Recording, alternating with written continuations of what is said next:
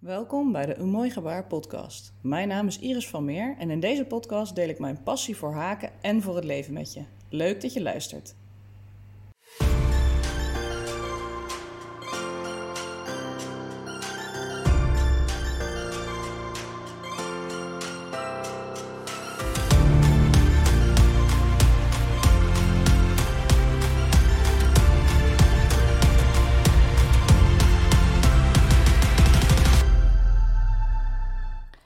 Haken is een tijdloze, ambachtelijke bezigheid die generaties lang al wordt gewaardeerd. Of je nu een doorgewinterde haakster bent of pas net begint, je hebt waarschijnlijk gehoord van de term crochet along of afgekort CAL. In deze podcast duiken we dieper in op wat een crochet along is, hoe het werkt en waarom het zo'n populaire trend is geworden onder hakers over de hele wereld. Ook geef ik je een aantal voorbeelden van de calls die je bij mij op de Een Mooi Gebaar website kunt vinden.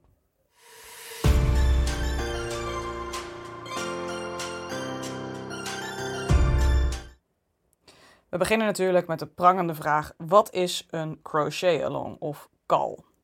De afkorting call is een afkorting voor het Engelse crochet along en dat betekent haak maar mee. Een call is een creatieve en sociale haakervaring, waarbij mensen samen aan dezelfde haakprojecten werken, vaak via online platforms en social media. Het idee achter een call is om een gemeenschap van hakers bijeen te brengen die samen werken aan hetzelfde project. Meestal is dat een deken, sjaal, amigurumi of ander haakwerk. Het unieke aspect van een call is dat het project in verschillende delen wordt verdeeld, meestal wekelijks of maandelijks. En alle deelnemers houden zich dan aan hetzelfde schema. Dat betekent dat iedereen op hetzelfde tempo haakt, min of meer, en hun voortgang deelt, terwijl je samenwerkt naar het uiteindelijke resultaat. Soms is een call een heel precies voorgeschreven project. Soms hebben mensen veel vrijheid in kleur en formaat, waardoor de foto's extra inspirerend werken. Maar hoe werkt dan een call?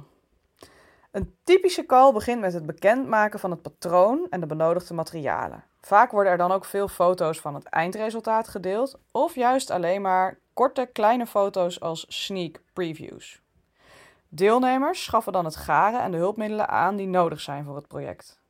Vervolgens wordt het project een aantal weken later in verschillende delen vrijgegeven gedurende de looptijd van de call. Bijvoorbeeld, als het een 12-weekse call is, zal elke week een nieuw deel van het patroon worden vrijgegeven totdat de 12 weken op zijn. Deelnemers haken dan het aangegeven deel van het patroon volgens de instructies. Tijdens dit proces kunnen ze vragen stellen, problemen bespreken en hun voortgang delen op online platforms zoals haakforums, social media groepen en call-specifieke websites, zoals bijvoorbeeld op Ravelry mogelijk is. Dat creëert een gevoel van gemeenschap en saamhorigheid onder hakers, zelfs als ze fysiek heel ver van elkaar verwijderd zijn. Een leuke categorie calls om even in het zonnetje te zetten zijn de mysterie calls. Daarbij weet je van tevoren niet wat je gaat maken en krijg je alleen maar een materialenlijst. Vaak zijn dit projecten voor amigurumi en dat woord dat betekent gehaakte knuffeltjes of gehaakte poppetjes. Maar waarom zijn calls nou zo populair? Ik denk dat daar vijf goede redenen voor zijn. Ten eerste zorgt het voor een gemeenschapsgevoel. Calls creëren een gevoel van saamhorigheid en verbondenheid tussen hakers wereldwijd. En mensen delen daarbij niet alleen hun haakwerk, maar ook ervaringen, tips en geven elkaar steun. Dat kan super fijn zijn voor zo'n toch wel eenzame hobby als haken als je dat samen met anderen kunt delen. Vaak, heb je, vaak hebben mensen ook niet andere hakers in hun omgeving en vinden ze dus in de online gemeenschap echt nieuwe vriendschappen.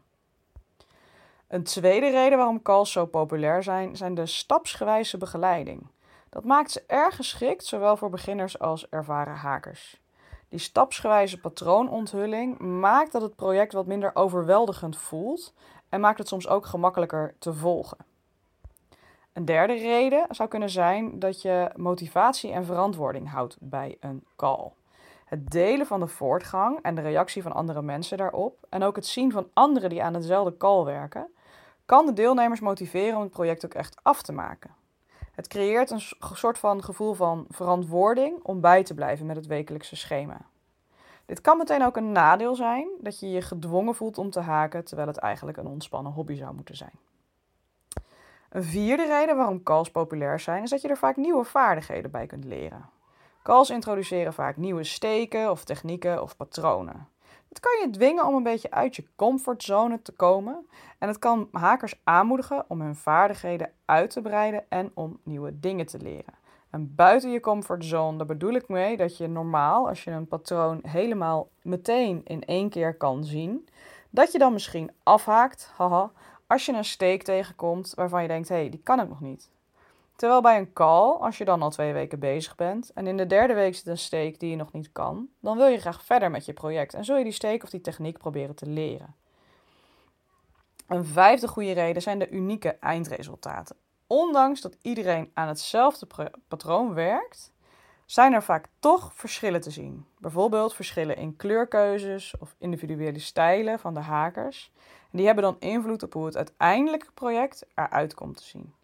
En die individuele verschillen zijn heel erg leuk om te zien. Soms is het heel subtiel dat mensen bijvoorbeeld een applicatie nog op hun deken doen of een label of een knoopje.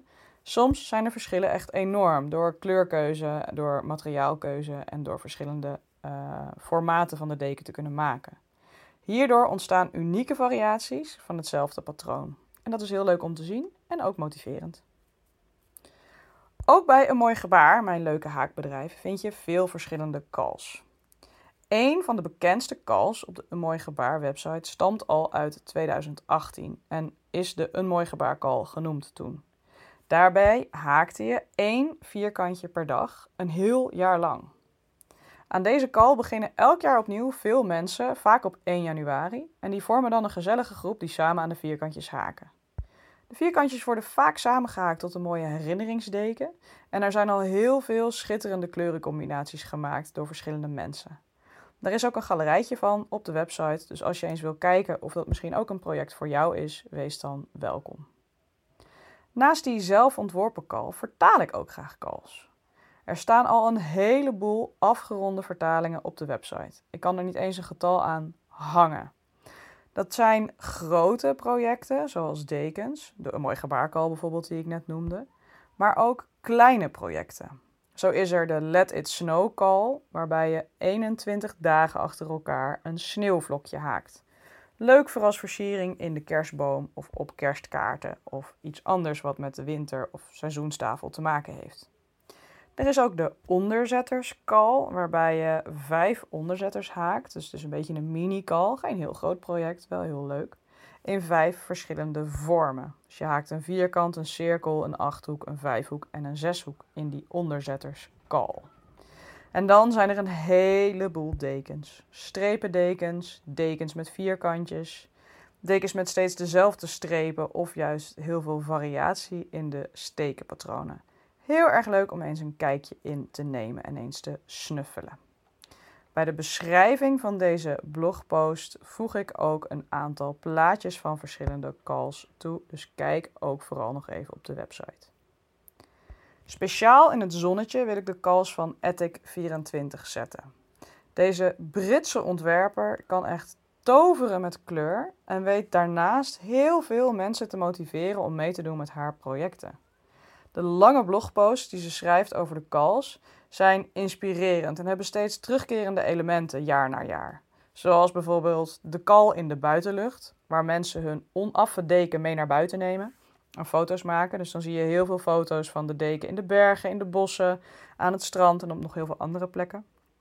Of een element kan bijvoorbeeld zijn de call met huisdieren waar mensen hun onaffe deken dan fotograferen met hun kat, hond, paard, cavia, papegaai en steeds exotischere huisdieren. Heel erg leuk om te zien. Ik heb de eer dat ik de Ethic 24 haakpatronen allemaal mag vertalen en dus ook deze leuke, inspirerende call blogpost mag vertalen. Die staan allemaal op de website op www.eenmooigebaar.nl slash ethic24 kun je die allemaal terugvinden van eerdere jaren en volgen als er weer een nieuwe uitkomt. Crochet-alongs zijn dus veel meer dan alleen maar een haakprojectje. Ze vertegenwoordigen een gemeenschap van gepassioneerde hakers die samenwerken, inspiratie delen en nieuwe vriendschappen opbouwen. Of je nu zelf een beginner bent die wil leren haken, of een doorgewinterde haker die nieuwe uitdagingen zoekt, Een call biedt de perfecte gelegenheid om jouw creativiteit te uiten, nieuwe vaardigheden te leren en deel uit te maken van een enthousiaste gemeenschap. Dus pak een haaknaald en garen en doe mee aan een leuke crochet-along. Je zult versteld staan van de prachtige creaties en hopelijk ook van de verbondenheid die je ermee zult ervaren. Ik hoop dat het je in deze korte podcast duidelijk is geworden wat een call is. En ik ben benieuwd, heb jij wel eens meegedaan aan een call? En welke was dat dan? Voor nu heel veel haakplezier en heb lief.